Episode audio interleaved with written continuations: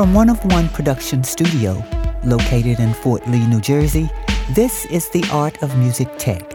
And now, here's your host, Fela and Dennis.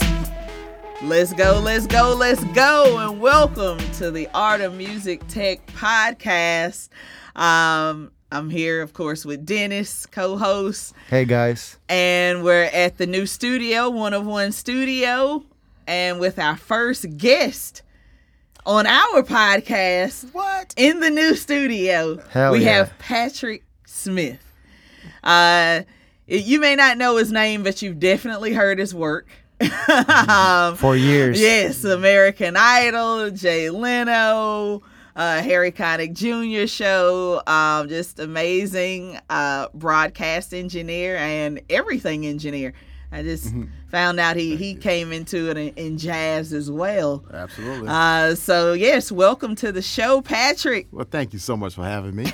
What a wonderful facility you have here. Oh, thank thank, you. you, Thank Patrick. you, thank Means you, a lot you, coming from Oh, you. you're you so you've welcome. seen some You're so rooms. welcome. I mean, walking into the room and it had a nice, cool vibe. Thank you. you. know, a nice, workable vibe. You know, a place that you can work here for hours and relax and be cool and you get a lot of things done. So, Okay. Great. Great Thank space. you. That's the most you. important thing about studio spaces. People don't realize that. It's not always just equipment, it's the vibe. Yeah. The vibe. Can I come to this place and relax and be myself? You know, take my shoes off and take a nap on the couch and order some food. Mm-hmm. True. You know what I'm saying? Yeah. And now, now I can get into a workspace. I can work. You know. Yeah. It's cool. It's like working at your. It's like being. It's part part of your home. It's extension of your home. Exactly. You spend so much time in studios. You know. That's that's what it is. It's a second home for a lot of us. Oh yes, Yeah. Yes. it is So- ours. so true. if we're working on those endless projects, you know. Definitely have taken naps on some couches here, uh, on the couch here. So, Uh-huh. uh, so yeah, I I want to get your background, Patrick. Uh, where are you from? I'm from Knoxville, Tennessee, All right, East Tennessee, or Knox Vegas, as I call it. Knox- Knox Vegas. Yeah, I haven't been to Knoxville. To have a visit there. Um, so how did you get into audio, and was that through your parents, or what? What did they do? Well, my my, uh, my mother's a social worker. My father was a teacher and also a, a, a coach. So uh, growing up, you know, especially in Tennessee, um, you have uh, you know the culture is around marching bands. So very early on, I mm. fell in love with music through marching bands. You know, so I played in marching bands. I played in you know high school. I actually was the drum major for two years. Ah. So and then we also used to throw parties. And you know, and, and throwing parties in the South is not ah, not like you know like kids throw parties today. You can go out and buy a package. Back then, you borrow somebody's receiver, you go borrow your friend's speakers, Yeah. you get a turntable Wow. from here. Or I got a cassette deck. Or I got a boombox. So you have this system that you could have Frankenstein together. The ultimate to- to- mixtape. to, throw parties. Absolutely, uh huh. Because nobody really had enough to get together a whole, whole system to throw a party. Yeah. Because you had to have your primary amplifier, then you had a couple, couple of backup amplifiers, and then you had to have fans on them. This is so Oh, old yeah, school fans. because they were shut So down then because they were, overheating. consu- they were consumer amps, you know, not professional amplifiers. So about midway through the party, you hear that click, click. Boom! Oh. Shut down, thermal overload. so now you got to put the fan on it. You know, wait, the people like standing by the table, but we got smart. We had backups. And we couldn't play as loud, but we had backups. So, so we used to throw parties, and I used to always read stereo magazines, and uh-huh. not knowing that there was a career in this. Just I just loved the technology. I, I was just fascinated with listening to good stereo and great recordings and everything. and- Okay, same and here. so, and I was always spending my extra money going to get like a stereo review, stereo magazines. I think it was Hi-Fi review or stuff like that, like the early, early magazines, early stereo files, that sort of thing, and just reading the reviews. Yeah. And that got me up on the terminology and the things that they would use to describe the music. And then I would go listen to the music to see if I heard what the reviewer heard. Yeah. So that was cool. And then, and then I got like a, um, got a little money to go to Berklee College of Music. I played trombone, so I got a little money to go to Berklee Oh, College you of played trombone too. I- I, oh, played trombone, yeah. Get out of here! Sixth until I graduated from high school. Wow! Yeah. Now I just own a trombone.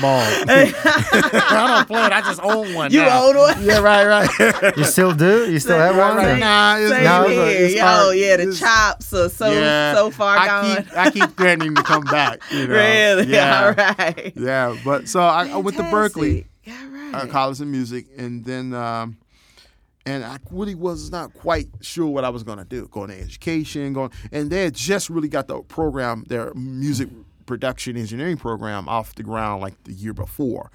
So Okay. What what what year is this? this would have been eighty four, somewhere around eighty Oh, four. okay. Uh huh. All right. Yeah. So one day I'm standing in the hallway. I'm looking at the wall. They have like a little bulletin board wall. So this thing about the music production and engineering program. So I read the course description and I go, "Oh my God, this is." This is what I was born to do. It's like I was like, oh my god, I felt so good. I felt I felt so relieved because I'm like, finally, I have something I can do in my life. This is perfect. I, I love technology. I love music. I love stereos. I love this. So I'm like, this is perfect. And then right about that time, Delfeayo Marsalis comes walking up to the thing at the same time. Say, hey, bro, what's happening? I go, hey, what's up? He goes, hey, man, you gonna get in the, uh, the production program? He's, and I go, yeah, I just read it. Like, yeah, I'm gonna definitely get into it. He goes, well, that's cool. He said, cause I want to be a producer. I said, what? I want to be an engineer. He said, I have no interest in the technology. He said, tell you what, I produce and you're an engineer. And I said, cool.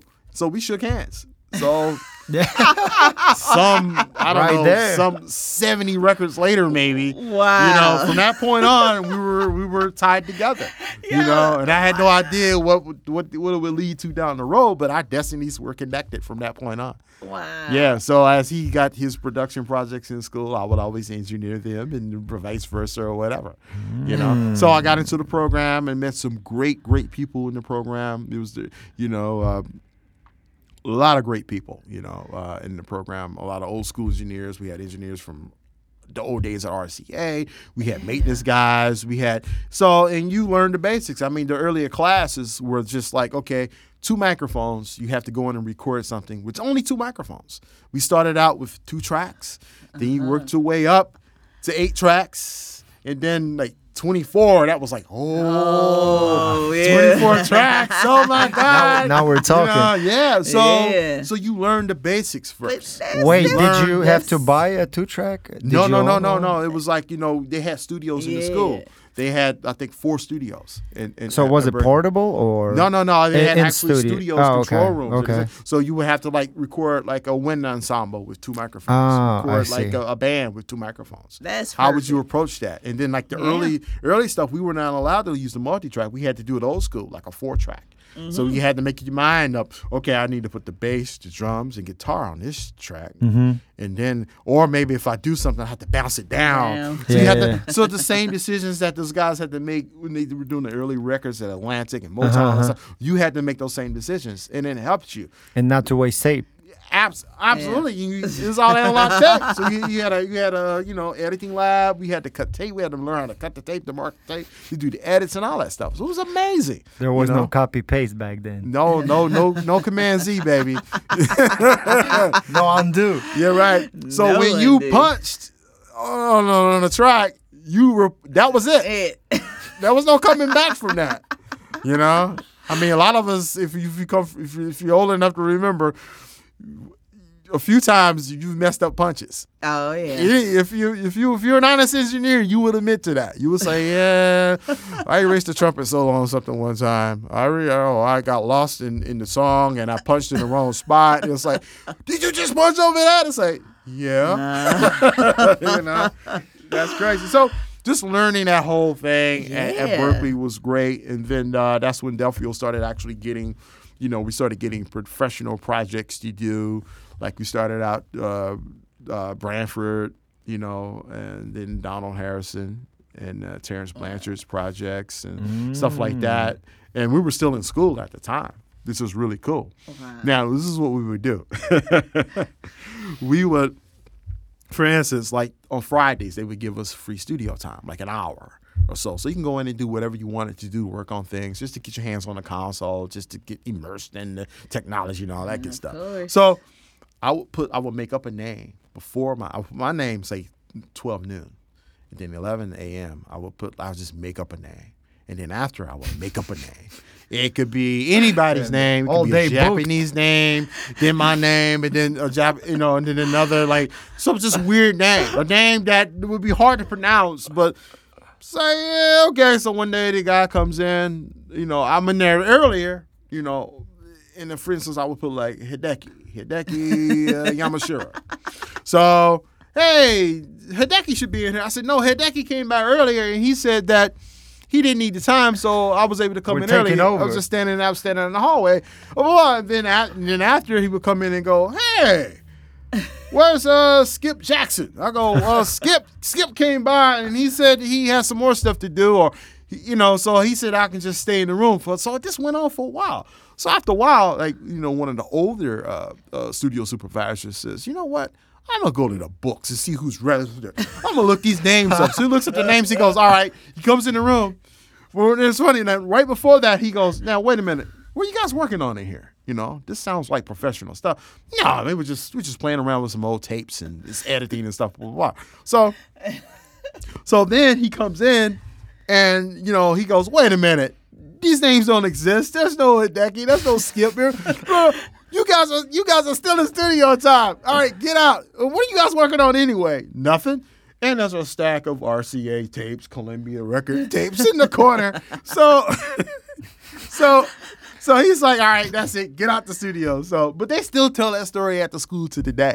Wow. But because the thing is, we wanted to be in the studio so bad. Exactly. We would do anything to stay in the studio. In the studio. Yeah, right. Exactly. So that was funny. So, so, so we started there, and I remember uh, going into like uh, the last week of my graduation at Berklee. I was working on records. So what we would do was like there was a studio down the street called Mission Control, and this is when SSL consoles first uh, started popping up in America, and they were expensive, and very few studios had them. But there was a studio in the city in Boston that had one because Delfeayo went to uh, Jamaica the mixed part of uh, Royal Garden Blues, Branford's uh, second solo record on, on Columbia. So he comes back and goes, man, SSL is the bomb.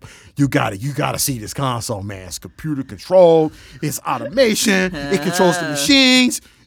Hey man, you gotta you gotta go because Learn always like go see something to come back and go. You need to go learn this, or you need to go figure out how this works. I go okay. So back then, you know, you just get a magazine or whatever, and you get a directory in the Mix magazines. This is why Mix magazine was so invaluable back then because it was a great Alright. resource. You Exactly. know, it was like okay, all the studios with SSLs in them, so you just go back, flip. Okay, in Boston, you look it up. Oh, Mission Control, oh, right Uh-huh. down on Boylston Street, I think. It's not too far away from Berklee. So I called up the studio one day and I said, hey, and Delfeayo was like, okay, when we mix Branford's next record, which was Renaissance you need to uh, we need to mix this on an SSL and I want to mix this on an SSL. So we were like, okay. so I find the studio with the SSL in it and I go down the street and everything and as a guy there that owned it I had no idea it was a black guy. Michael Jonzun from the Jonzun crew, who was the brother of Maurice Starr, who discovered New Kids New on the Kids Block on and the- New New Edition. Edition, So yeah. and so he had taken his money and bought an SSL. Damn. So it was in town, so the studio was constantly booked. So and he was a nice guy, and he said, "Oh, where are you from? You have you have manners. So where are you from?" So I said, "I'm from the South," and we started talking about the South. So we knew some common people. So I was like, "That's crazy." And I said, "I remember you uh, coming to our town and being interviewed on the radio, because he, claimed he could play like 125 instruments or something like Oh, that." Jesus. Like, what is that? Cowbell, ba- bass cowbell, you know, piccolo cow. I mean, so I mean, so how many? I mean, you can add, you can add up the instruments all day long. So I to always tease him about that. So so he said, okay, this is the deal. I'll give you the studio for like I don't know, fifty dollars an hour, but you have to start at midnight. Because you can't discover disturb any of my high paying clients in the daytime. So me and Delfeayo were like, okay, cool. We were young. We so we would go down, start at midnight, work to seven in the morning, come back to school, go to class. You know, so we started doing this, and oh my God, we were tired. So the last, so this spilled into like I think we were doing um, Crystal Stair for uh, Donald Harrison and Terence Blanchard. Uh, I think it was. In, So- in school, people. In Yeah, yeah, I know. Uh, What a, what, a, what a fantastic blessing that was. wow. That was that was a, a superb blessing. I mean, that was just amazing. I mean, just the luck of the draw. But you know, you had to, you know, this is crazy. yeah. So we go into that last week, and it was exhausted. We're falling asleep in class. I went I went by Delfeayo's class just to check on him one day. I think it was like a three hour workshop class. He shows up an hour late and slept for two hours. so the teacher was pissed. So the teacher had no idea what we were doing because we didn't we didn't tell anybody we were working on a record at the time. And so I and I slept through my entire graduation. Why couldn't you? Why couldn't you say anything? Well, because then you know that oh, you guys, you know, you guys don't need to be in class. You guys don't need to be here. You guys are working on records, and so it just changes the vibe and everything. So, we, Oh, plus it was just it was, we just having fun. you know, Yeah. just doing the records. Okay. You know, but we weren't trying to brag about it. Oh, we're doing the records and blah blah. blah. Yeah, we were like, no, we just keep it, keep it on the. DL. You know, well, in, in this age of social media, Yeah, oh my. God, I mean, we, you know, have all over Instagram. with Selfies. the yeah, I know, I know. Hashtag SSL, baby. I It's know. hard out here. Yeah, I know, I know. I know. You know, that's crazy. But no, Yeah, uh, we were just, we were just trying to be humble and struggle with, you know, mixing records. you know. Wow. So we were starting That's to cutting yeah. your teeth. Just, So, with learning the SSL, did you just get there? You just kind of hopped off of the the house engineer. Just kind of he set it up, and you kind of No, actually not. It was your studio you back then. to- In the studios, you walk into the studio and it's your room. You had an assistant that would set it up. Yeah, an and then the way it was with assistant, Michael's studio, he was like, you, "The room is yours from midnight to 7. so, so, Oh, yeah. So if you didn't know how to do something, eh, you better figure it out in a hurry. out. And we figured out a lot of good stuff. But you still I gotta we pay st- though, fifty dollars an hour. Yeah, absolutely. yeah, You still gotta pay. it's not bad, a little something. Even Yeah. back in back in that day, that's a Yeah. little you know a little chunk of change. Well, well, yeah, well, the record company was paying The for that. record So, company, right, right. yeah. And it was a bargain in them because back then studios were like Oh, yeah, 160, 180, 190, you know? Yeah, that's when studios reigned supreme. Yeah, You know? oh, Yeah, yeah, absolutely. Right. Oh yeah, Ab- yeah, absolutely. Yeah, yeah. Uh huh. Wait, did you have to pay for tape, or Uh, they nah, provided nah, the it was already well. We we would buy tape and everything, but tape was cheap then. oh, it was. Yeah, because tape was in such abundance then. Oh, know? Okay. Well, that Yeah. was all you could use. That, then, that's so that, that, you that's no, this, this is way pre Pro Yeah, Tools. because tape is expensive now. Uh-huh. now, oh my god, The roll is like hundred twenty dollars, hundred It's- dollars. Yeah, it's crazy. Yeah, and it doesn't sound as good either. I know they bought up all the formulations, but that's a whole other conversation. yeah. but it does not sound right. I just went through a whole thing where it's just trying to get tape to Mm-hmm. sound the way I think it should sound, and it's just didn't sound right. I think I think what's happening is like most things, like most technology, they're trying to revive. They're trying to hold on to an idea that what it like tape or should be warm and you know fat sounding, Mm-hmm. but it actually comes off sounding muffled. You know, a lot of mm-hmm. times. Yeah. You have to, oh, they set the machines up in a way that it's always warm. So the bass is tilted and the trebles rolled off. So It's just like, I want a neutral machine so I can do what I want to do with it. If I mm-hmm. chose to, if, I, mm-hmm. if it's neutral and it comes back the same, then that's cool. Now, if I chose choose to alter that sound, I know what to do. Then I say, hey, let's play with the bias a little. Let's uh, let's play with the low end EQ some, or let's push it to tape to get it saturated, get a little more saturation. So now it kind of sits on the table a little fatter. But give it. I want to make that decision. Don't make it for me. Yeah. You know what I'm saying? yeah, exactly. Yeah. True, true, true. Yeah. Yeah. So then we we go through Berklee and then you know oh, oh let me back up. The first thing I mixed was on Royal Garden Blues. It was like a few songs on Royal Garden Blues. It mm-hmm. would happen over the summer. We were home from break, right? And this is pre-internet. This is pre-cell phone. So, all- you know, only way you can get in touch with someone is either call them or write them a letter. Yeah. uh-huh. so, so one day the phone rings and it's Delfeayo. It's like whoa, and it's like man, people just think because phone calls were expensive then. Long distance calls were expensive. oh, ooh, So- yeah. So that's how old, that's how old I am. I'm so old that and I worked in the era where long distance phone calls were not free. Oh, so so my mother goes, Hey, you know, your buddy from college is on the phone, Delfeayo's on the phone. So I go, Delfeayo, wow, this is weird. Why is he calling me? So I walk in to the uh to, to the house, pick up the phone. Hey man, are you ready? I go, What are you talking about? Am I ready? I'm ready for what? Are you ready to do a record? I go, Oh yeah. He said, Don't just say yeah. He said, I said, Well, what is it for? He said, for Branford's record. And it was for like the week of July 4th. And July 4th, all the engineers were like on break or nobody wanted to work Cooking, at that barbecuing. So they're hanging out. oh, my, no, I had this thing planned. So Uh-huh, my girl he exhausted his Yeah. he exhausted his list of go-to engineers. Uh-huh. So Branford goes, oh, "What about your boy? Call him up." And Delfeayo goes, "Okay." So he calls me up.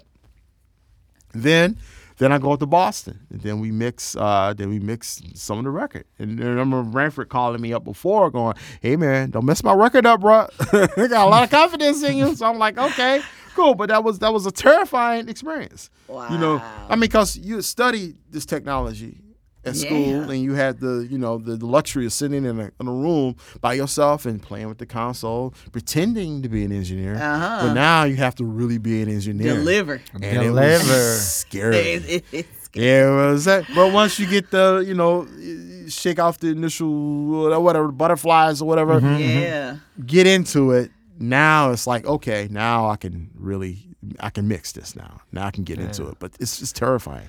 But that's good though. It's a good terrifying. Ah, Yeah, you should, you should be scared of some things like Yeah, that. You know? yeah, exactly, You know? exactly. Uh, Yeah. I mean, so the, you you're through school now. So in Mm. school, how many albums did you mix on by the I time think you we, graduated? I think we must have did like three or four records by the time we got out of school. For the same label?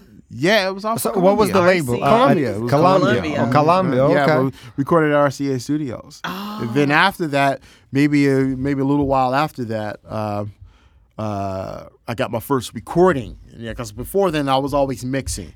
Then we mixed a bunch of records. We mixed Courtney Pine's record. We mixed uh, from the, the great saxophonist from uh, London, Courtney Pine. We mixed uh, more Branford stuff. We mixed a few things for Wynton. So I was always mixing at that point. Uh-huh. And then it's like uh, Marcus when Marcus Roberts uh, was signed to RCA Ah. Novus, his that label. He uh, he he hired Delfeayo to produce it. So Delfeayo uh, said, "Hey, uh, are you ready to record?" I go, "Yeah, oh yeah, I'm ready to record. Yeah, I'm tired of tired of mixing all these other people's stuff. You know, blah blah. blah. You know, I don't like the way they record it anyway. So now I get the chance to do it the way I want to do it." It's like, why did I say that? you know, so so we go to so first, you know, just calling up RCA Studios, the book Studio A. That was terrifying enough. You know, just like, hello, I would like to book Studio A. What was this? You know how much this room costs? Well, well, well okay, okay. Uh, I'm, I'm calling for for Philadelphia Marsalis to book for. Oh, okay. Why did you say so? You know, and then it's like, okay.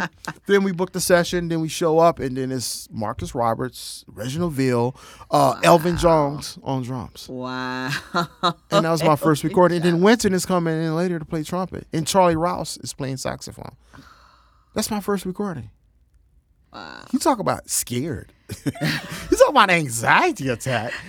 I almost blacked out in the control room. Really? Yeah, it was that scary, you know, because Were you nervous or every- excited? I was nervous, excited. Okay, like didn't know what was going to emotions, right? happen. You know, this young kid in RC. I mean, you know, you're like 21 years old. you're standing in RCA studio. Hey, and all the other engineers just came by to go, "Who is this kid?" And well, what is he about to mess up now? Uh-huh. But it's like okay. So you know, you have every single person. They were their own entity. They were their own solar yeah. system, Oh, basically. goodness. Elvin Jones. Oh my God. You know, some- Yeah. Charlie Rouse. You know, Wynton. You know, Reginald Veal. I mean, these guys are amazing musicians, and you know, so it's like okay. Well, at the end of the day, you have to get it done. So let's get it done. So you know, place on the microphones. You know, setting the gains, and that's so tough. That's one of the to me. That's one of the hardest things for young engineering to do when you're doing recording is to properly gain stage. Yes. Ah, That's- yes. You know, just to have You proper think gain almost the easiest. Basic. Yeah, Nah, but it's hard. You can get upside down in your game. Yeah. And then it's so funny. Like you, you like my early sessions. Like I have way too much mic pregame. Hitting the tape hard, and I'm trying not to clip the mix bus. So I'm pulling the faders down. So the faders are like an inch away from the bottom, but everything's. I was like, oh my god! But you're so scared. You don't want to turn anything down. It's like, Yeah. what do I do now? You're just like, oh, you're just holding on for dear life. Yeah. You know, please don't play any louder. Please don't play any louder. You know, but so over the years, you you learn how to do that, and I got lucky on that with every instrument except the trumpet. Wynton Yeah. comes in, and I I saw this. Two, this is a 251 replica. It looks like the case of a 251 at least. Or Yeah. could be a C12. Yeah, I don't yeah, know. yeah. But 251. Oh, I'll use a 251 on the trumpet and uh, a U67 on the trumpet. You know, little did I know that, you know, coming out of the trumpet, being a horn player, I, I should have known. But it's a lot of air coming, and out of the trumpet is more focused. And before it has a chance to dissipate, you need some distance. Mm-hmm. I'm went to first. The first song was great. He played Harmon Mute on it. right up on the microphone. I'm like, God, it sounded glorious at 251. Oh my God, it was rich harmonics and oh, this great. I'm like, oh, I'm I'm dialed in, man. He takes that mute out to play a blues. So I was like, okay, I got to turn the gain down. So I turned it down some, and it's just distortion.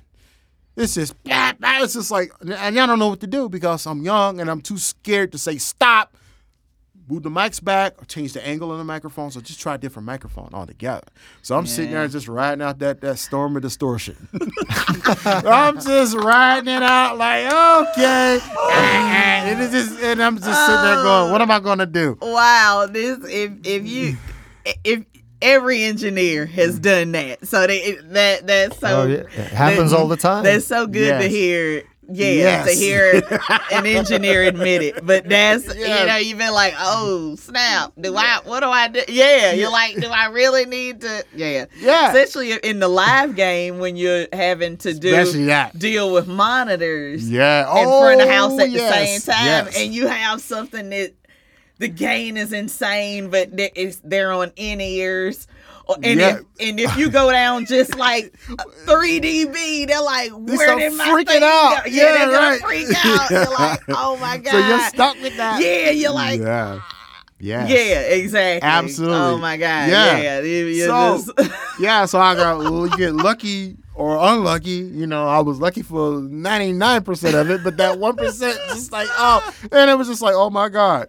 So then we mix it, record comes out, and then Wynton was there, and he was like, "Hey man, I may ask you guys to record some stuff at the time." I mean, because Wynton was the holy grail of of recording because he had you know yeah, s- you know, because and, and Tim Tim Geelan, I have to give a shout out to Tim Geelan, who was uh, Wynton uh, and Steve Epstein. Steve Epstein was the producer, and Tim Geelan was the engineer. And Tim Geelan was a staff guy at CBS, and he was so gracious and so nice to to to me. Whenever I asked him a question, he allowed me to come and sit in sessions and just take notes and steal all the stuff. You know, so the basis of all that stuff, which actually is rooted in classical music, how it's organized, how it's recorded, the Yeah. microphone selections and all that stuff. It's all rooted in classical music. So it evolved to suit jazz because jazz is different because it's more bombastic. It's you know the dynamic range is, is crazy and just it's different different applications. But the uses the uses of higher quality microphones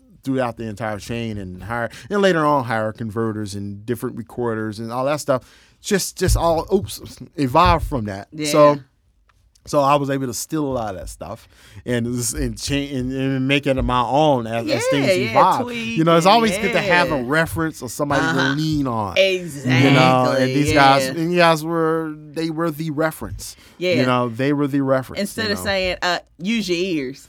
Yeah, right, right, right, absolutely, uh-huh. like And, you, know, you do need to like mm-hmm. see it in action and how they use it, and yeah, it's mm-hmm. always know gonna, the reason. Yeah, it's yeah, still yeah, ab- gonna absolutely. Mm-hmm. develop in a different way, Right, with absolutely. you in the, now, in the like anything run. else, Yeah. it's like a jazz musician, and it's like, okay, you don't want to learn too many solos from Hank Mobley or or John Coltrane or Sonny Rollins because you're gonna sound like them. No, you won't. Because your personality will automatically filter that out and take out what you don't want and change this and evolve. Mm-hmm. So over the years, it will evolve and you'll be you'll become your own. So it's good to take someone's technique to take Yeah, someone technique is important. especially to learn the fundamentals of it. Learn why, the hows and the whys. Why do you make up the snare drum like that? Why do you have that angle right there? Why you not have it like this? Why you do this? And So uh, and then over the years, and you'll and just by incorporating other technologies, like like I was in really into consumer audio. I, I keep keep jumping around, but I was really into consumer audio at one point, which which is the the end result of all that work we do. Yeah, Now they're Yeah. using ten thousand dollar microphone. I mean, ten thousand dollar speaker cables and hundred thousand dollars systems and all this stuff. I'm like, but why? Because in the studio we had this crappy, you know, ten dollar cable hooked up to the trumpet. It's like well, that doesn't make any sense. yeah. So I had an appreciation in what they were trying to do. They were trying to recreate that magic moment that happened in the mm-hmm. studio. But the technology that they use in the studio a lot of times, it's just not that high end. Because it was a system, it was uh, it was a it was a workflow, it was like a factory. You know what I'm saying? It's Uh-huh. like go down there and get a box of cables and come up here and plug them in. Yeah. You know, there was no regard to okay, well, what kind of cables are they? You know, what kind of microphones are we using? Uh, uh, you know, are we using the right power? Are we because there were studios and there were like they were like systems, they were like assembly lines. You know, they were like, you know, so later on, like guy like uh, David Chesky, who just was super high end with converters and all that stuff. That sort of opens up your eyes. You see him doing that, you go, well, maybe I need to clo- pay close attention attention to converters and mic pre's and stuff. So that led us to buy separate mic pre's. We bought like 16 channels of API mic pre's. Uh-huh. You know, and you know, just- you call around, you talk to different people, and it's now the lunch boxes are really popular. Yeah. These were like the first of the series of lunch lunch boxes. Before they were lunch boxes, they made API made these custom for us, Oh, and then they found out that they needed a more robust power supply because if you put phantom power on all the microphones on all the outputs, it's just not enough power. And RCA, Uh-huh. we were at RCA doing a session, so the mics were not quite sounding right. Things sounding dull, things falling off. It's weird. So one of the maintenance engineers got it measured and said, Hey, you have phantom power. You're down like 23 volts on this 414. You need 48 volts, man, across this. So we sent it back and went back and forth a couple times and they modified it and they external power Custom supply. made. Yeah. Custom so, made. So they did so the, so we did a lot of R and D for them, which we never get uh-huh. credit for, but no one had ever purchased that many Had mic ever pre's. done that, yeah. And this is before people. So we would go straight from the mics into the mic pre's into tape, and then we bought our own cables because we started thinking. So I'm thinking about, well, okay, what these what are these guys doing on the consumer end? You know, so let's just just make the signal more robust. Let's make it cleaner. Let's make it. So then we started running cables certain ways. You know, if you can't run cables parallel to power lines, run a perpendicular, and that cuts down the hum. That cut. I mean, so much stuff. The light hatched, fluorescent. I mean, it was all these things across the board that Mm-hmm. I learned from listening and reading these crazy articles in Stereophile. You know, Yeah. but it helped me become Sound a better vision. engineer. Absolutely.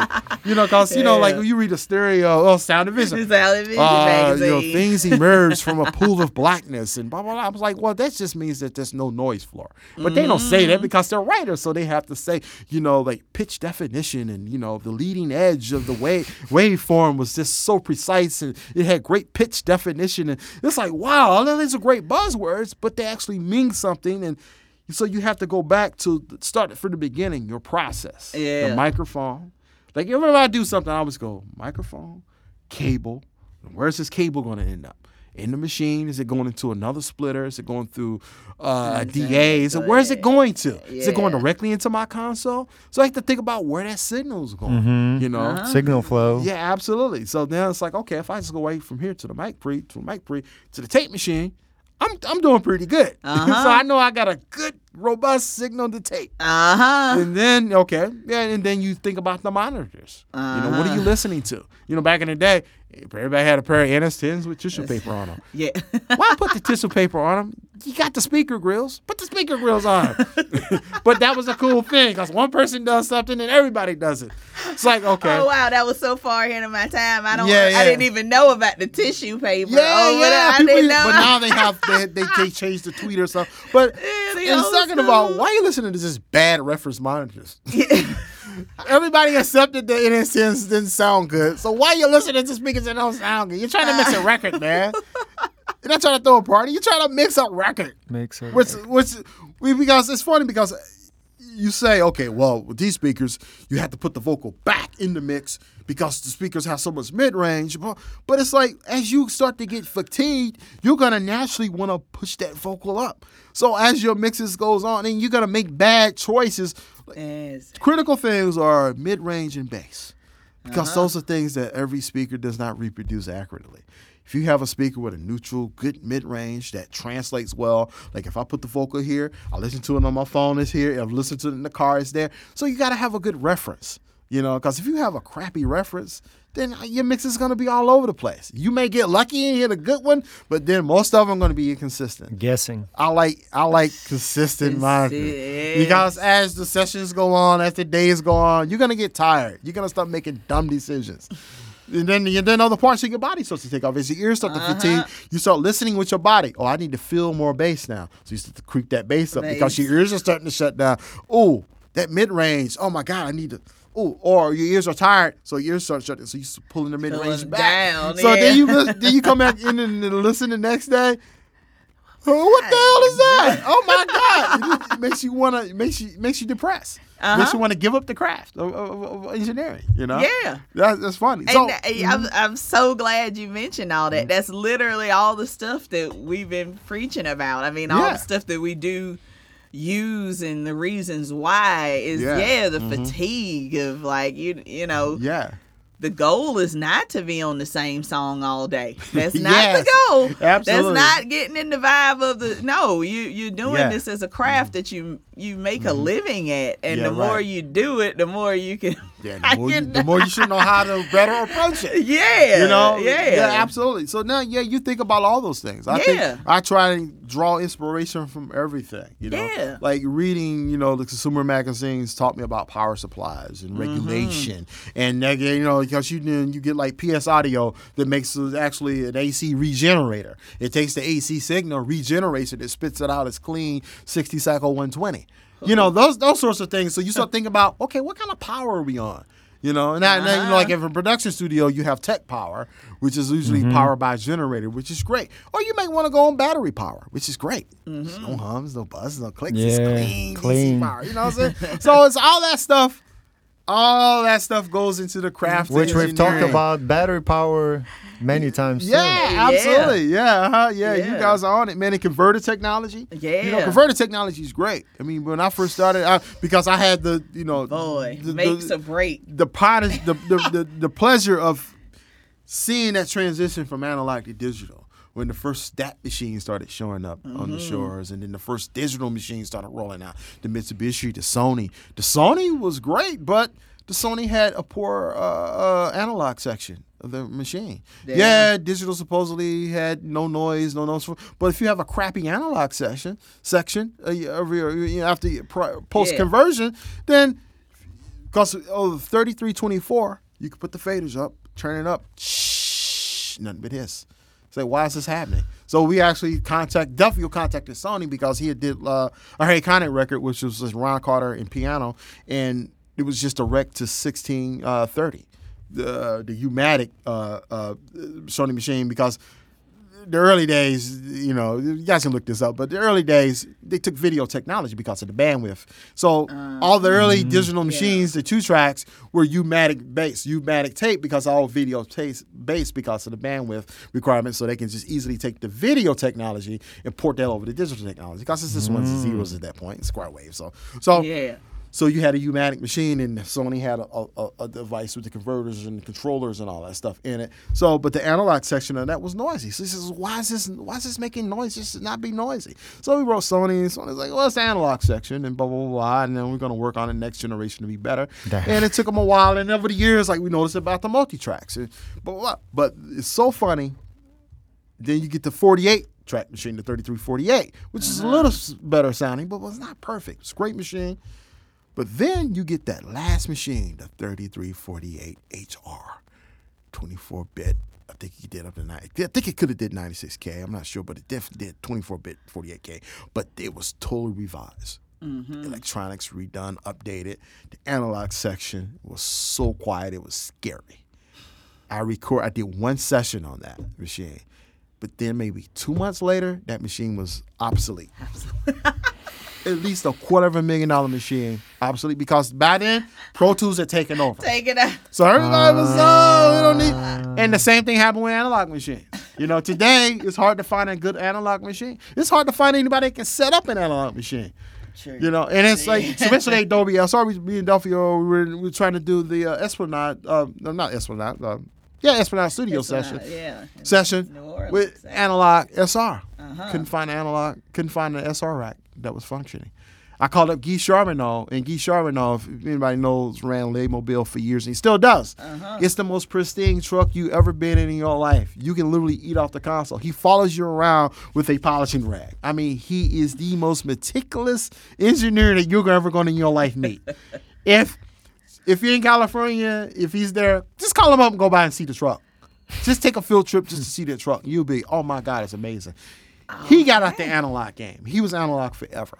Yeah, he sure was. He got out the analog game. He said it's not worth it because now converter technology is it's good. It's not as good as, but it is good. It is great. So you're not gonna it's not going to be that great disparity like you used to have. anymore. Yeah. So he says, and plus the SR stuff is a pain in the butt. You have to recap them. You have to, you know, you have to set them up. It's just a pain to do. And so everybody started letting those go by the wayside and just discarding them. You can get an analog SR rack on eBay for twelve hundred dollars. this is insane. From a hundred and twenty thousand. Yeah, yeah, yeah. So, yeah, right, right. Just sitting there, they're literally giving them away. Man, you go down, you go down certain streets. There was a, a picture on uh, Instagram of a 3348 HR machine sitting out on the sidewalk. I'm like, this is amazing. this is absolutely amazing. You know, just technology, man. It marches on. But that, Yeah. yeah, but Sony fixed it at the end, and then the machine was obsolete. I was like, what a shame. I mean, that machine was amazing. I mean, that machine was amazing. I mean, we that's how we used to do remote recording. We used to lug the machines around. We went, we did some remote recording in New Orleans one time. It was a rental company in town. It was Ray and Tom. Can I remember the last name? Save my life, but they ran Audio Force. Before audio, before uh, they ran it, I think Sid Zimmett ran Audio Force, and he had his own plane. And we- we met him when we were in Boston doing stuff. He would fly up the Mitsubishi uh, uh, two track machines for us. So he would put them on his plane. He had like a Cherokee or something, and fly them up, and we meet him at the airport and bring him to the studio, and he'd come back. Very knowledgeable guy, very nice guy. Helped us out a great deal in the, where we were just starting, you know. Flying over. Yeah, I mean, he was an amazing guy. I mean, you know, and audio, you know, Yeah. audio had characters back then. Wow. Everybody was a character, and then Ray and Tom took over later on. But unfortunately, Sid was killed in a, in a plane plane crash. He was out. I think it was outside of Nashville or something, and that was that was very sad and very shocking. And you know, and uh, he's sorely missed. Still to this day, I think about him.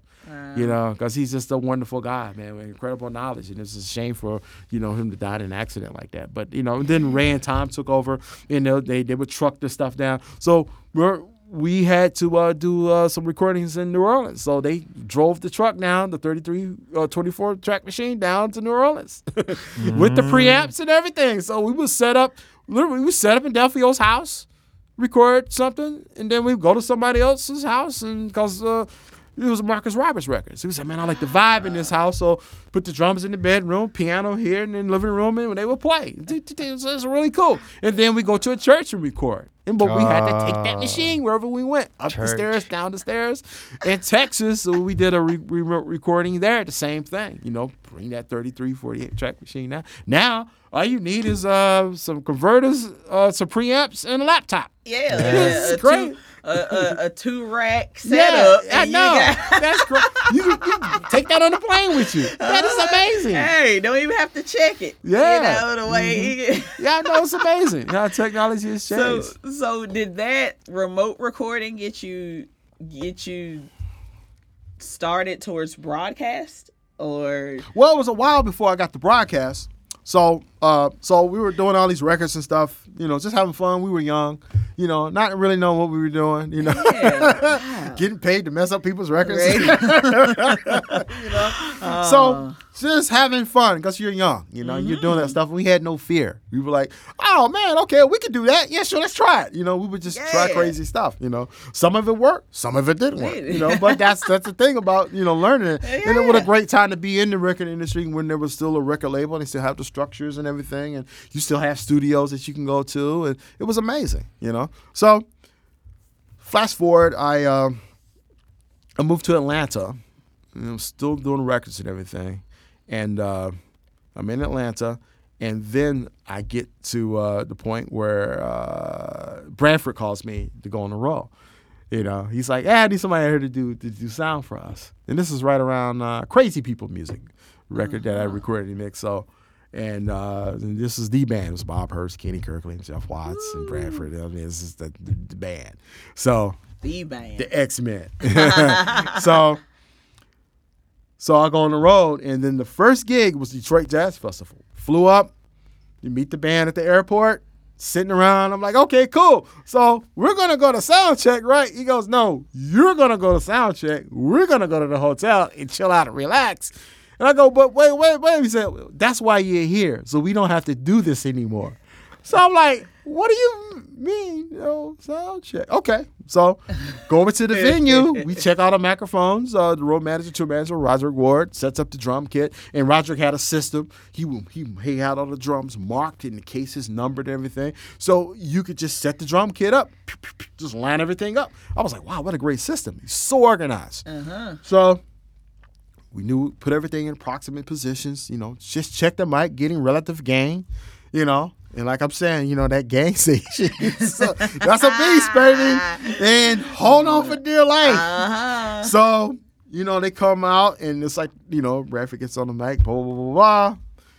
Play a first song, and that you know that moment right before that first song, it's like so long.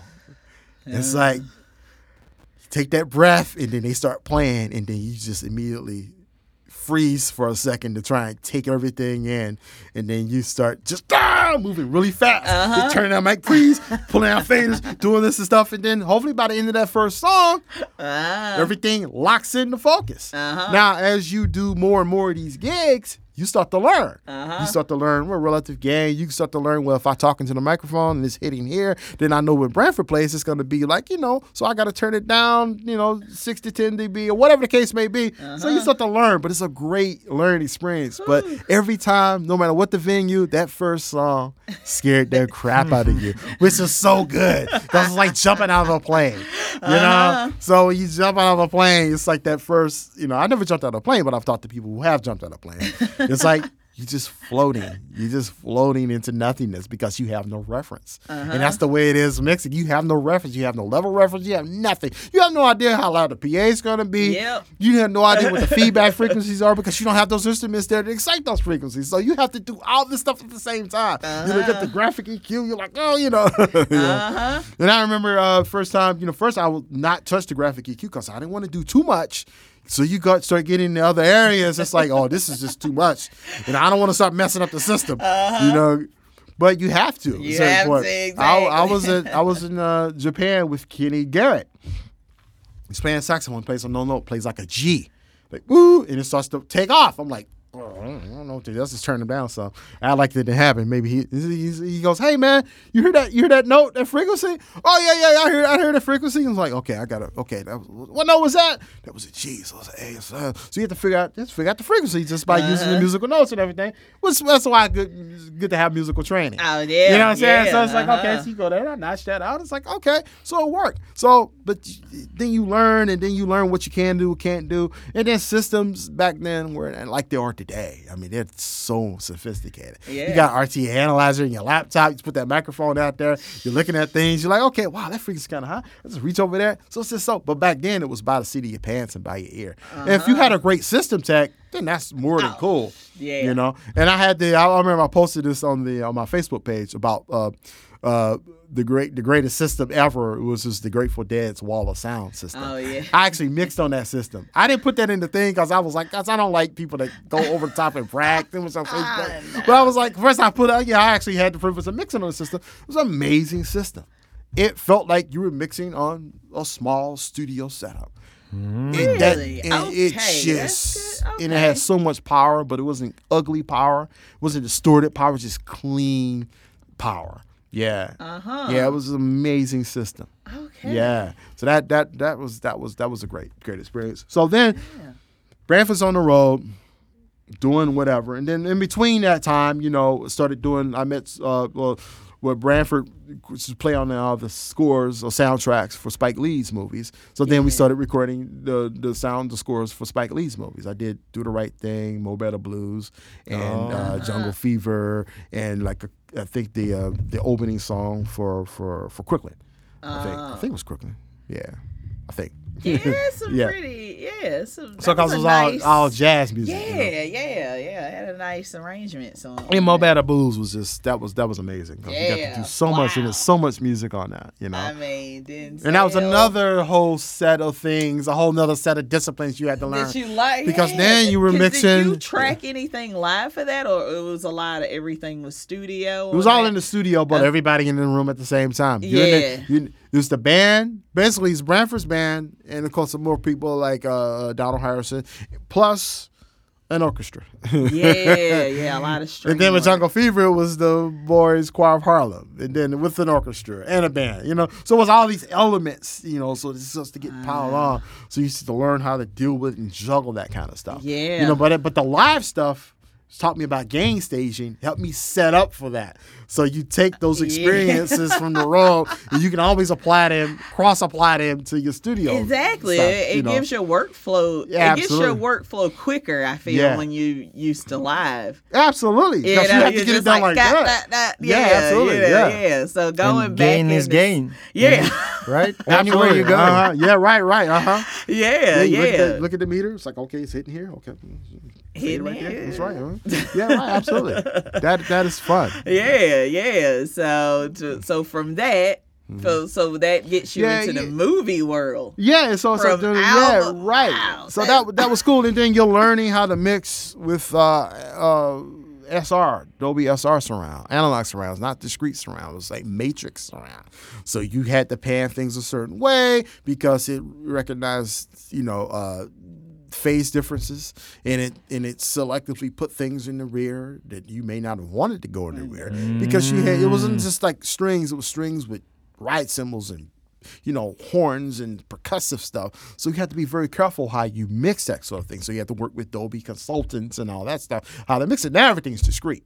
You know, so it's like, you know, now, but back then, you know, mixing in the matrix like that, that was that was pretty that was pretty daunting thing. You know, and mixing to a level too, you know, because you set the speakers up to the uh, 85 dB reference level. You don't touch it, you just mix. Yeah. You know, and I like I like loud. I like mixing loud. I like to feel it. I like to feel the pulse of the sound going through my body. Yeah. You know, you know, but it's only for brief intervals. But I like I like being able to crank it up and then print it down. But I primarily like mix. First one I mean, and then and then when Branford took over the Tonight Show band leader, uh, he wanted to bring me out, but they couldn't bring me out because. You know, NBC had their own engineers. They had their own way of doing things. So they said, "No, you'll be fine." So I, w- I was out in L.A. finishing up Branford's record. I heard you twice the first time, uh, and it was a blues record, primarily a blues record, a blues jazz record, I say. But and uh, so I was finishing that record up, and so they're doing Tonight Show, and they're rehearsing. You know, they're doing test shows and all that stuff. So Branford heard one of the test shows, and he's like, "Okay, this does not sound good." Uh, I'm not going to stay here on this show if it sounds like this because what's the point of me playing on the show and if it sounds like this I can't do it. so you know, of course some more choice words and so then his tour manager Roger Ward comes over to the studio we're mixing his record he goes hey man we need you to come to NBC tomorrow see what's going on so I come over there and so so and then you know it was just it was just like it was just one of those things where it was not bad, bad, but it was just like one of those things, just getting used to a new band. And, you know, not having enough time to do it and all kinds of other factors that played in. And, you know, and then we're used to Doc Severinsen's band, where it was all on one side uh, Soundcraft console, and it was a one fader. And guys solo, they walk up to the mic, they sit down. So Branford switching instruments. They got Vicki Randle singing stuff, singing hand mic, singing headset, Jeff singing. They got different keyboards. They had all these elements that had to go on, but they didn't have anybody paying attention to the house band because they didn't have a dedicated person to mix the house band. So the guy will open the fader, and then Branford's playing this and Vicki singing, but you don't hear them.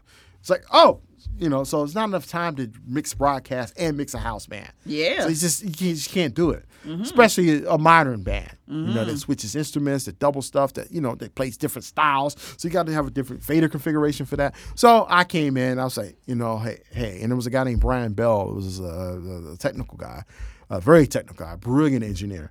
Uh, a brilliant engineer. He's one of those guys, uh, you know, that that you know that that can see things down to the subatomic level. he knows what the molecules are doing, Yeah. you know, in the copper. Oh, one of those yeah, super smart guys. Okay. You're right, right. now, A- uh, yeah. a, a physicist, you know. So him and Roger Nichols, same way, you know. Yeah, right. You know what I'm saying? So it's like, you know, they see beyond just the sound. They see into the so working with him, decided to set up a separate control room just for the house band. So that's that's how I was able to get into broadcasting. Never really did broadcasting oh. before. Only visited shows on the, with bands and stuff and sat in the control room. It's always different, you know. But then you start to learn. And then it's, the people would challenge me because the production room's huge console. You look at the patch bay; it's literally the size of that wall, and it's filled with patch cords. and it's like, wow, that's awesome. First, I didn't even look at it. I was like, I don't even know what that is. And then various people will come in and say, "Hey, man, can, can you, would you be able to mix your show if, if it was a pinch, if in a pinch?" And I'll go, "Yeah." That's my ego talking. But in reality, I'm like, "No, I can't do that." I know nothing about broadcast. I don't know any of the terminology. It's a whole different, it's a whole different discipline, a whole different world, you know. So slowly but surely, you know, I would go in the room and ask questions and stuff, and come out of my shell, you know, and start to learn how mix broadcast. And people would, you know, tell me how to mix broadcast or explain to me and show me and stuff. And you listen. It's like you go home and listen, and you know, it's like wow, it's very interesting. And back then, uh, most of the components were all analog, so every network had their own philosophy how it should sound. You know, ABC had a philosophy, NBC had a philosophy, CBS had a philosophy, and some of them, some networks sounded better than others. You know, but now with everything's digital, everything gets uploaded digitally, everything is delivered digitally, everything you know, the whole chain is digital. Now everything sounds fairly even Yeah, across the board, uniform, yeah. but back then it was a task. Uh-huh. You have to always call up the guy in transmission. What's going on? Oh my God, I forgot I turned up the gain a little bit more or turned it down because I was making a transfer. But so it was like, and everything went to do analog consoles. So the guy could have more EQ on it or not put the EQ in or have the panning to the center. When I want, want to watch the show was in mono, I go, how's the show in mono? I'm not mixing. Oh, sorry, I had to do something earlier that day. It's like one of those things. So so it was at the whim of whatever. If you had a guy that was really into it and was paying attention, then that's cool. But sometimes, you know, people don't pay attention in transmission. They see the picture, they see the meters. Okay, that's cool. We can go back to read my book or talking on the phone, doing whatever. Exactly. Yeah, uh-huh. Yeah. that does that does happen from time to time, you know. But it's so much better than what it used to be. So then, Yeah. and then eventually, I, I, I got it to the point where I would fill in, you know, from time to time, mix production. It still was scary because it was like, you know, it was exciting, but it was scary because it was different. You can't mix production the way you mix music. You can't push certain elements the way you want to. You can't have everything clean because, you know, on TV. It's got to be dirty because you see the information now, not necessarily hear it. When you're Yeah. mixing, you can kind of do a fast crossfade from one thing to another. But if this audience is clapping and you do that crossfade too fast, you're gonna see people clapping and not hear it. Yeah. So it's like, hey, you mm-hmm. got to ease into things and crossfade them a little bit more gently and stuff. And so I got into that, and then later I became the, the head head mixer at the Tonight Show. But you know that patch bay. One day I went in the room. I called my wife. I said, "Hey, I'm not gonna be home tonight. You know, I'll see you probably tomorrow at some point." I went in and pulled every single patch bay out of that patch bay panel, and put them in one by one. That's the only way you can learn. Yes, Yeah. manually. Yes, the only way I could learn. And after that, I knew all I knew I needed to know about broadcasting. It's like when uh, when Quincy Jones goes to Paris. I know this is off, off the track. I'm, I'm crazy like this. But, uh, when Quincy Jones went to Paris to study with Nadia Boulanger, uh, she said, "Go transcribe Stravinsky's Rite of Spring. When you do that, you will know everything you need to know."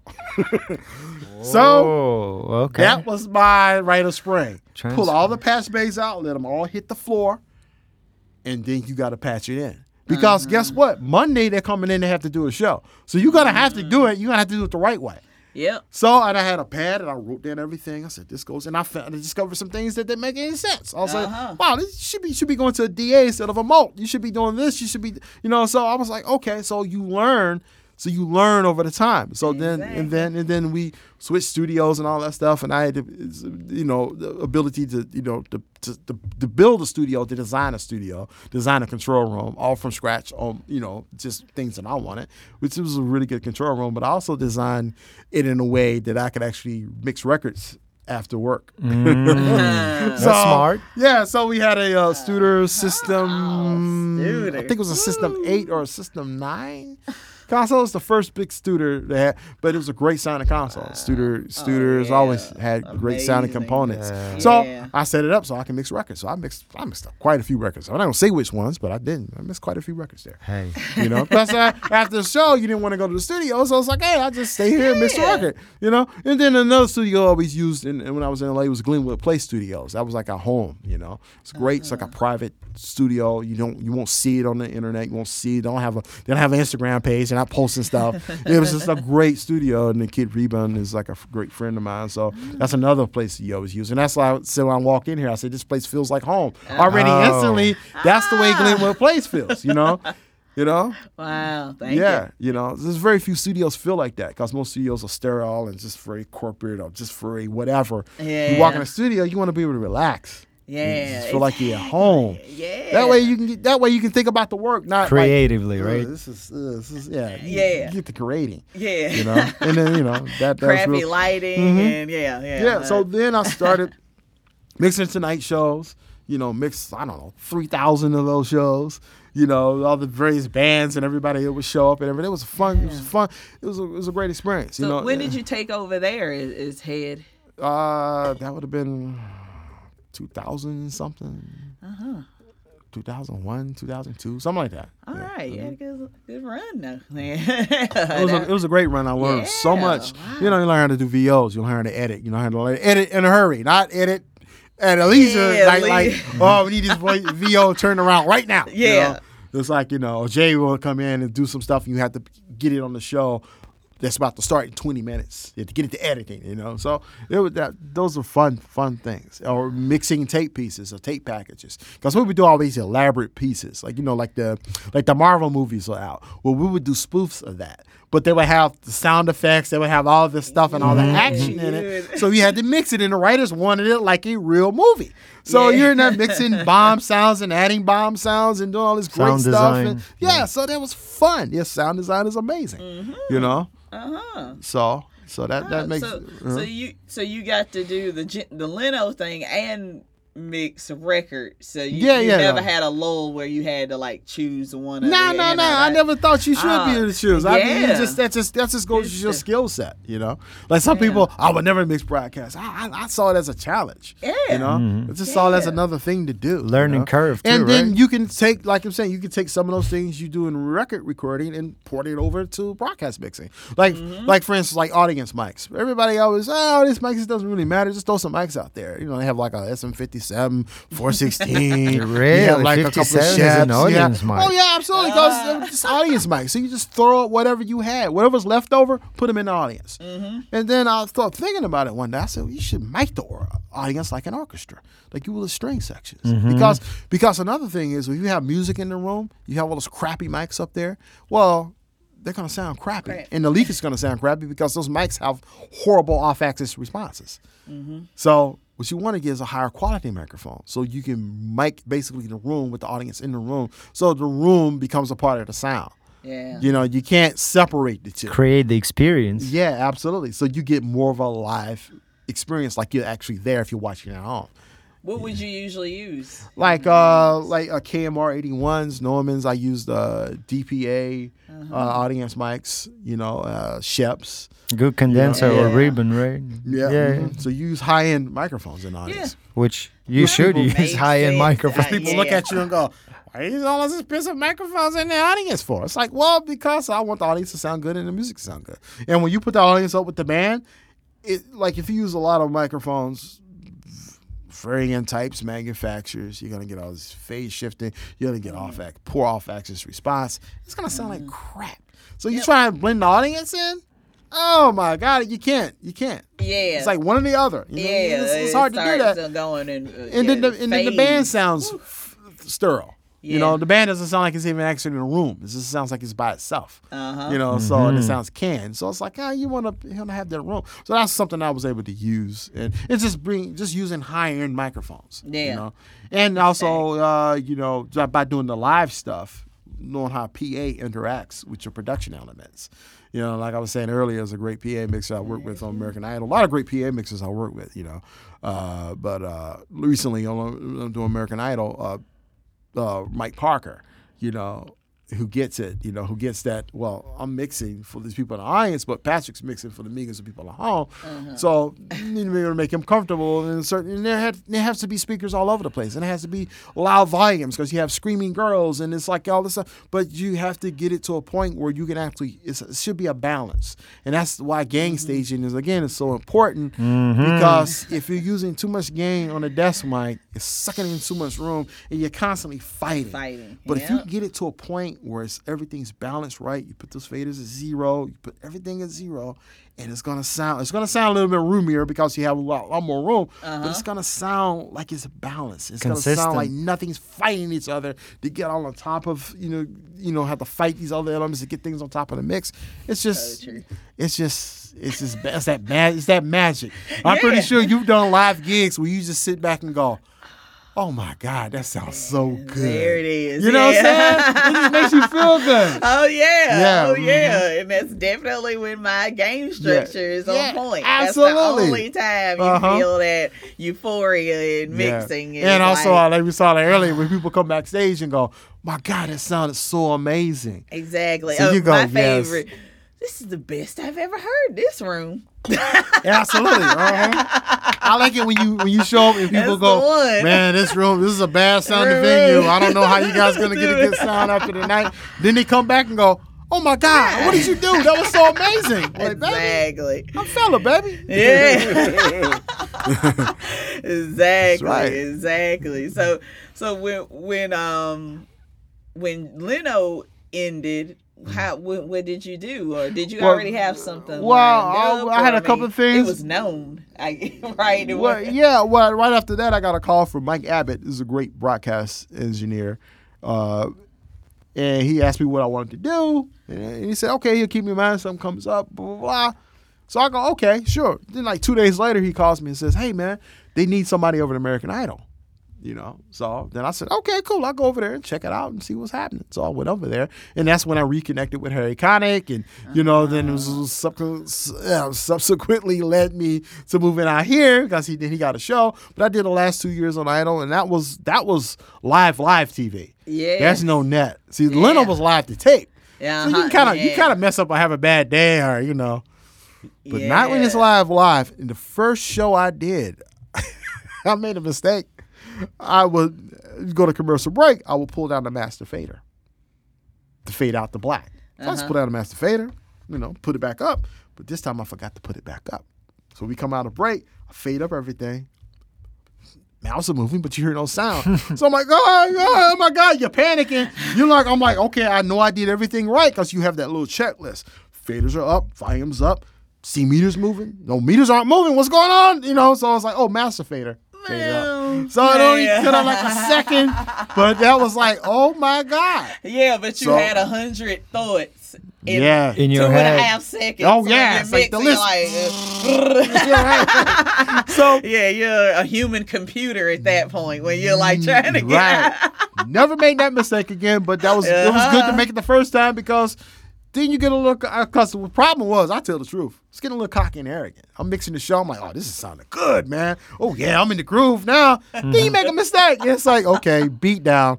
You know. Pay attention. uh huh. Yeah. So yeah, that that moved you. That show, the Harry Connick Jr. show, Mm-hmm. moved you out here to New York. So what are you into now? Yeah, just doing records and stuff, doing TV shows. you know, Okay, like I did Showtime. I did? Showtime at the Apollo. Oh, I was able to do stuff at the for the for the U.S. Open at tennis. Uh, You know, went back to L.A. Did Idol. Went on the road and did Idol. All the auditions and stuff. Oh, That that was fun. You know, so yeah, yeah. auditions. Yes, yes. so what's that? Oh, that is fun. That is that is like all day long. That is Really? like you know, you get in say seven o'clock, you set up, and they go right away because you you, you if you ever watch the show, you see literally hundreds of people sitting outside, and all these people had to come in and all get their time. So and it's like a, it's like a setup because all that stuff is going to be edited and remixed and in post later on. So your job is to just get a good clean signal. Before uh, we didn't. Uh, I didn't go on the road to scout the locations. So you show up in a place and it could be next to like the motor room, or they could have elevator noise or traffic noise. right, right. So they asked me uh, last season because you come on the scouting locations. That way you can flag any anything that's wrong audio wise immediately and say, hey, you know, I have an issue with this because it's near uh, a thoroughfare or it's too much AC noise or you know the roof is made out of plastic and if it rains it's going to be horrific you Yeah. know True. those sorts of things that that makes it a lot easier and now and, now, and i'm going to go with my sound meter and take relative sound levels and stuff especially if it was noisy if it's too close to a highway or something or if it was like uh, close to a waterway we were in seattle and it was a waterway and it was just nothing but tugboats going up it. Boop. It's like, no, we can't do All this day over long. there, You know? Uh-huh. So and no no place is perfect because you're not doing it in the studios. You're doing it in those locations. You Yeah. know? I mean, we did the Muhammad Ali Museum, which was close to a highway. So every now and then you get like a, a, a fire truck or an ambulance going down the street. So that sort of thing I'd already flagged, so everybody knew about that. They said, uh-huh. okay, we'll just take a little pause there for let the fire truck pass by. Okay, now continue. And, uh-huh. it's, and, then, and then those kinds of things. So when we show up at the venues, no one's surprised. Yeah. You know, I was like, well, we didn't know this, you know. Yeah. Or then you have to ask the right questions. Like, any activities going on at that time? Is a concert going on here? What is the street activities going on? You know, Uh-huh. Yeah, you know, is there a absolutely. festival? Uh, Yeah, yeah. could you turn your AC off to hear what the room actually sounds like? You know, because the AC, some buildings, if it's not, it's not a studio, so it's not. They don't have Mm-hmm. a HVAC system that's designed to be in the studio and and then control the sound control environment. So a lot of the stuff is just, just turn the AC off and it's like, Uh-huh. and that and it's like, oh my god, it's deafening. It's so quiet. It's like okay. So you get a lot of if you do hotel convention centers, that sort of Yeah. thing. The AC noise is just awful. You you know Yeah, you know it's yeah. like you know that. So so the, the setup is you know you live uh, everybody that comes in. Uh-huh. We have like you know we have lives for the judges, and we have like a rotation of like ten lives. So we line them up ten deep, live everybody, and then of course some of them have guitars that need to be live, and some of them have people that would accompany them on guitars. Then we have a piano, so we have to mic all that stuff to be sure everything gets covered. Uh-huh. So if, sometimes you have like the guitars. Oh, it's my favorite guitar, but they've never played. Uh, and didn't want to use the DI, but the battery's corroded inside the guitar. so that's just those kind of things because they used to playing at home on their couch, not thinking Yeah. about it. Or you also, you know, and what we will use is a boom microphone. It used to be exclusively the boom microphone, but Yeah. yes, this year since I'm using the DPA uh, 4060s and 4061s, those microphones sound great. Even if you have a guitar, you're playing, you're singing, it just sounds amazing. It sounds consistent. So I thought, especially if we were like in acoustically challenged venues, you know, to try to use the boom mic to get that, you just suck it in all that room noise and mm-hmm. it's like the space of the room. So I thought, well, just be careful and more meticulous how we mic the people, so we can actually use the the uh, the live mic throughout the entire process, from the interview to the music performance, straight out. Because those the DPA forty sixty ones just sound so great, you know. Uh-huh. And then, you know, the, you let the guitar leak. So sometimes what would happen is the guitar playing would be a lot louder than the singing. Like they would be killing the guitar and Yeah. barely singing. It's like, how can you even physically do that? I don't understand that. I know. Yeah, right. It's like, how can you play loud and sing soft? That make any sense. So that, that, that's the only issue. And when you mic'd them, was it a clip or did you do body miking? uh, clip and body, they have like a kit, you know. So the A2s are great, so they, they know how. do but we primarily Okay. just mic mic them uh, with a clip, and then sometimes if it's like a ukulele or something with a lower out, acoustic output, we'll we'll have a DI for that ukulele, or we'll put the mic on the ukulele. Like we'll uh-huh. just take the clip off, tape it, and slide it right through the strings, and it always sounds mm. great, you know. And the DPA microphones are great. We have like a little small Calrec Summa console. You know, I bring my uh, my my Sennheiser HD 600s, you know, to listen to because you can't have speakers. You know, because you're literally because you're always on the same set as everyone else, so you can't make any noise. So you have like a little, it's like a little mobile system. yeah, it's like a With- Summa, with- uh, uh, the Calrec Summa. Yeah, yeah. So we have uh, Hydra boxes, you know that you know everything's Hydra connected via via MADI. So that that's cool. Yeah, uh huh. Oh, Yeah, Digital. yeah, uh huh. Oh, nice. All digital. This is a great, great sounding console. You know. Yeah. Yeah.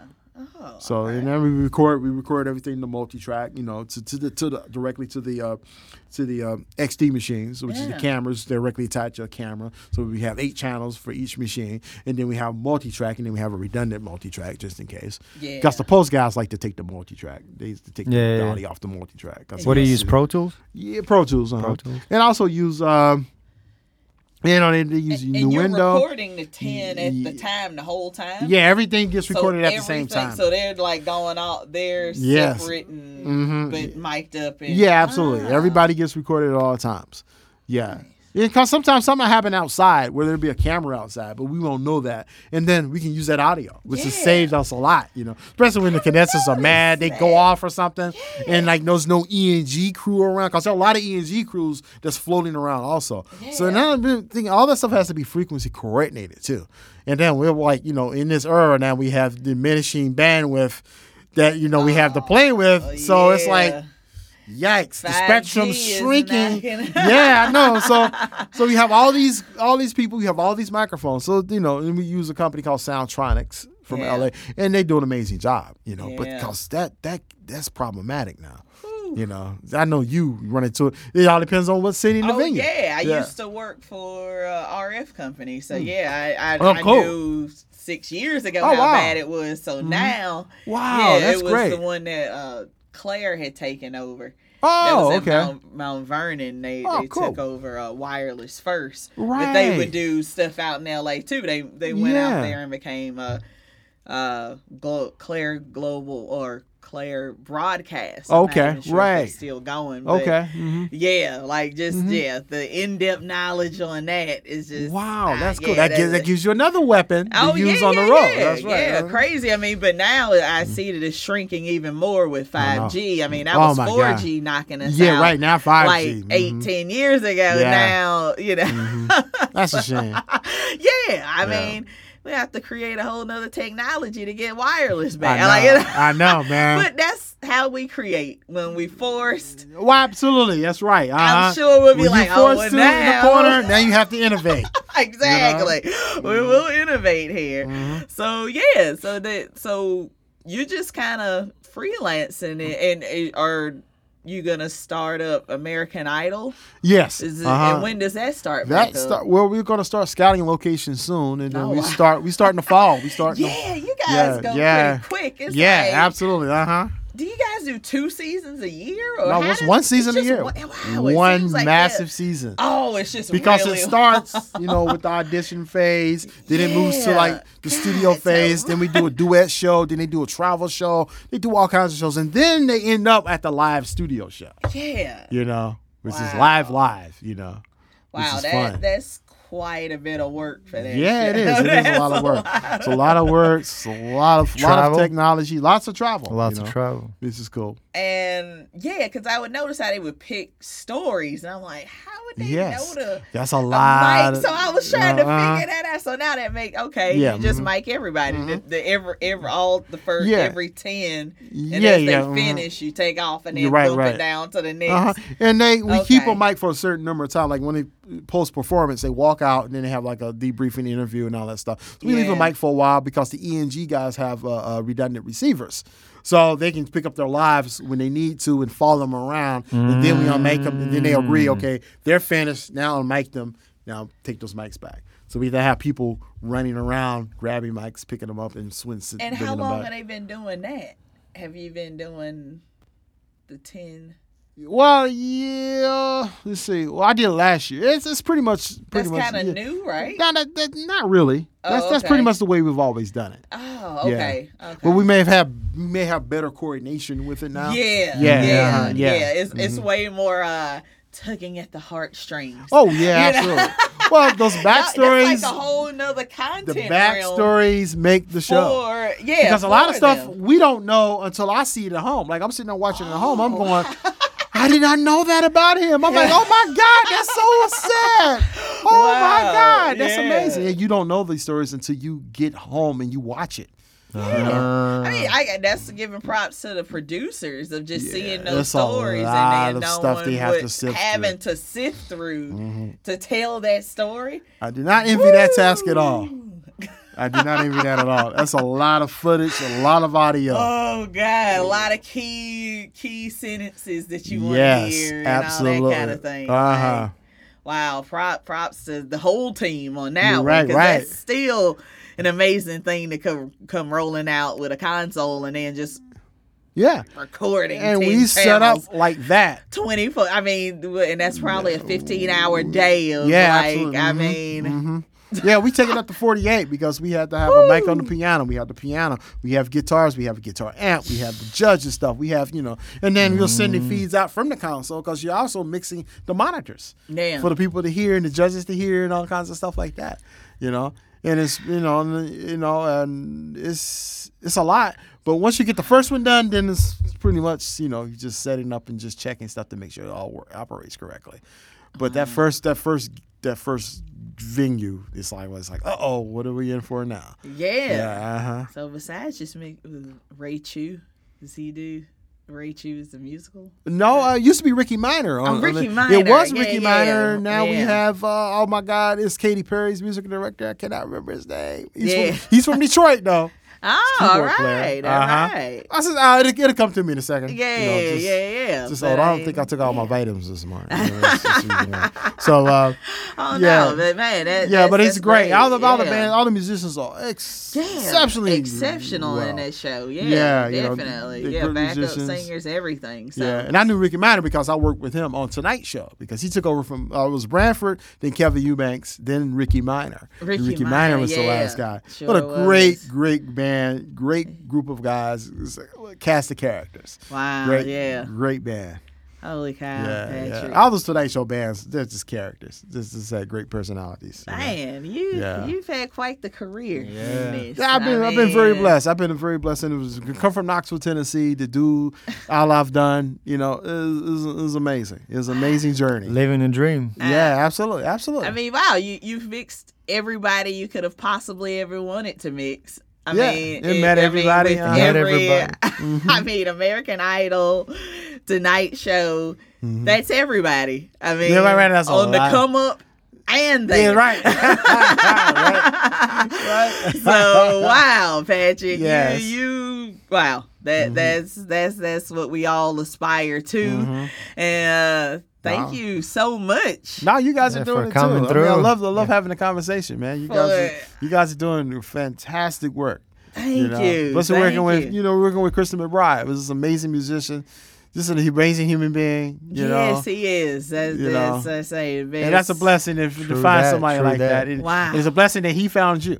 Also, yeah, you know, yeah, yeah. you know, somebody that's so enthusiastic about about working with him, and just you guys are just amazing. Yeah, thank You you. know. Thank you, Thank thank you. you. Hey, and then meeting up with guys like you, you just hey, I, I see you keep it keeping on Mm-hmm. creating and, Oh, and yes, you're not absolutely. just I use this one thing and No, da, da, da, I can never be that. yeah, I can never know. be that. Like I, I have to to grow this and, and to keep Learning. interested and learning. Learning. Yeah, and- and- absolutely. And, dealing with you know jazz and the acoustics. It's Yeah. just you know just Mhm. Yeah, absolutely. just amazing, and, and the fact that you get to do it with just everything with American Idol and the Yeah, broadcast right, right. stuff And use the, the Studio. lessons that I've learned from all of Yeah, that stuff from all of goes that. all into that, you know. You know. wow. Which makes sense. You learn stuff from everything you do. You learn stuff. I learned stuff from the Harry Show that I can apply to Idol next year. And you know what I'm saying? It's always reading stuff and thinking about stuff. And Yeah. you know, like I was talking about Tony Faulkner and the Faulkner Array earlier Yeah. today. Look that up, boys and girls. So Yeah. uh, yeah, so you know, just recording classical music in rooms and you just learn from so much and listen to everything. That's my advice to everybody. Listen to everything. Exactly. Something can be and, and I recently uh when I was in LA, uh somebody played me Michael Jackson's isolated vocal track from Thriller. It is the most amazing thing you've ever want to hear in your life. And and at first you, it gives me a whole nother level of respect for Michael Jackson because his vocal track is amazing. The singing, his phrasing, his breathing, his mechanics of singing is just amazing. No and then it made me realize so much work goes into whatever you do. And then sometimes, like if you hear the song by, you don't hear all of that. Uh-huh. If you hear it by itself, you hear all that. Exactly. So to me, that just says work on your craft all Yeah. the time and that was to and tape. constantly get better. That was Yes. the tape. No Pro Tools, no punching. It was just like, no. wow. Yeah. Just straight through. And Michael Jackson was old school. You had to sing the song. You Yeah. had to sing a line, then take a break, and oh my God, can you tune that up for me? No. Yeah. You gotta sing, baby. Woo. Sing. You know, Goodness and we're fortunate gracious. enough to work with great musicians. you know? That's the great thing, you know. Where it's Ah. not like they're so dependent on the technology that it's not even fun. It's just you hit buttons and okay, I'm gonna just go through the motions and do this and get them over Yes. with. You get to see magic created on stage every night. Yes. And some nights it won't be hitting. Some nights it'll be like, yeah, that one too hit. But some nights, oh my God, when it Yeah. clicks, it's like Ooh. You're in awe. I mean, I was watching, you know, Branford Marsalis and that band in awe. Yeah. Literally in awe. I was just all and you you think back on it, it's like, wow, I witnessed that. I, I saw that. I was there for that, you know? Uh, you recorded it. Yeah, right, were right. You know, it's such a privilege You and a blessing to it. do that and to learn those lessons from those great people. Just the interaction of those musicians and just coming in coming in contact Yeah, with them. and they respect Yeah. Mm-hmm. what you do, and it's just a it's a, a mutual meeting of the minds Yeah, mhm. that creatively make the best project possible. absolutely. Uh huh. That's Which, you That's right. Because at the end of the day, I am in the service industry. Exactly. I am here to serve you good sound. Yes. You know, to facilitate whatever your dream, your vision is. I'm here to help you facilitate that. That's what I, that's that's the way I look at it. Like some people get upset when I hear uh, young engineers. Well, he asked for this, he didn't wanted that. It was like that's your job, man. yeah. You're here, you're taking the orders. You're like, okay, I want some of this, I want some of that. Okay, cool. All right, I'm gonna go back and make it for you and bring Yeah. it back to you and see how you like it. Yeah. That's just that's the thing, man. Yeah. You know, and I love that. Using those tools that you do have Mm-hmm. in front of you, whatever that is, whether it's two track, Yes. One track, Yeah, absolutely. that's right. Uh-huh. to 500. Right, absolutely. Uh, Uh-huh. You taking care of Uh, it uh, and making sure that that game structure is tight. Yeah, and, and getting the best, the best possible product. Right, I mean, right, just right. Everything you, you're saying is what we we constantly talk about. Well, cool, And man. so so so glad to have you on. Oh. I'm so glad to be here. Um, wow, we could stay here another three hours. I know. I- I- tomorrow. right, he's shutting the lights off. but that's the good thing, people. That's the great about thing having about- your yeah, yeah. own studio. We can stay here another three That's hours. right, absolutely. Uh-huh. So true, That's right. so true. And now that we know that you live so close, we will have you here I'll- another I'll be four to five hours to at come least. back anytime. Don't worry about it. Absolutely. yes, yes, yes. So, uh, thank you again, Patrick. Mm-hmm. So um, welcome. Wow. Uh, that this this was everything. Thank you guys so much for having me here. So much fun. Yes, it was fun. Great. Inspiring, exciting. Yeah, absolutely. Uh-huh. Wow. Again, thank you, Patrick. And um, from Dennis and myself, Mm-hmm. thank you for listening to The Art of Music Tech. Uh, you can listen to us um, on um, uh, Apple Podcasts. Can't say iTunes anymore. Uh, Apple Podcasts, Spotify, iHeartRadio, Podbean. Um, follow us on IG. Facebook. Oh, Patrick, do you have a website or something? How- how Yes, can I'm on get in- Instagram. In, touch with uh, you. I'm on I'm on Facebook as Patrick Smith, and I'm on uh, LinkedIn as Patrick Smith also. But Instagram is Pimp Tech, all lowercase P I M P T E C H, Pimp Tech. All right, get in All touch right. with the true, the the OG Pimp Tech. That's right. Patrick Smith. Again, thank you so much for coming on. And let's go, people. Let's go. That's right. For more information of booking 23DB Productions, visit their website at 23dbproductions.com. Like and follow 23DB Productions at Instagram, Facebook, YouTube, and Twitter for the latest work.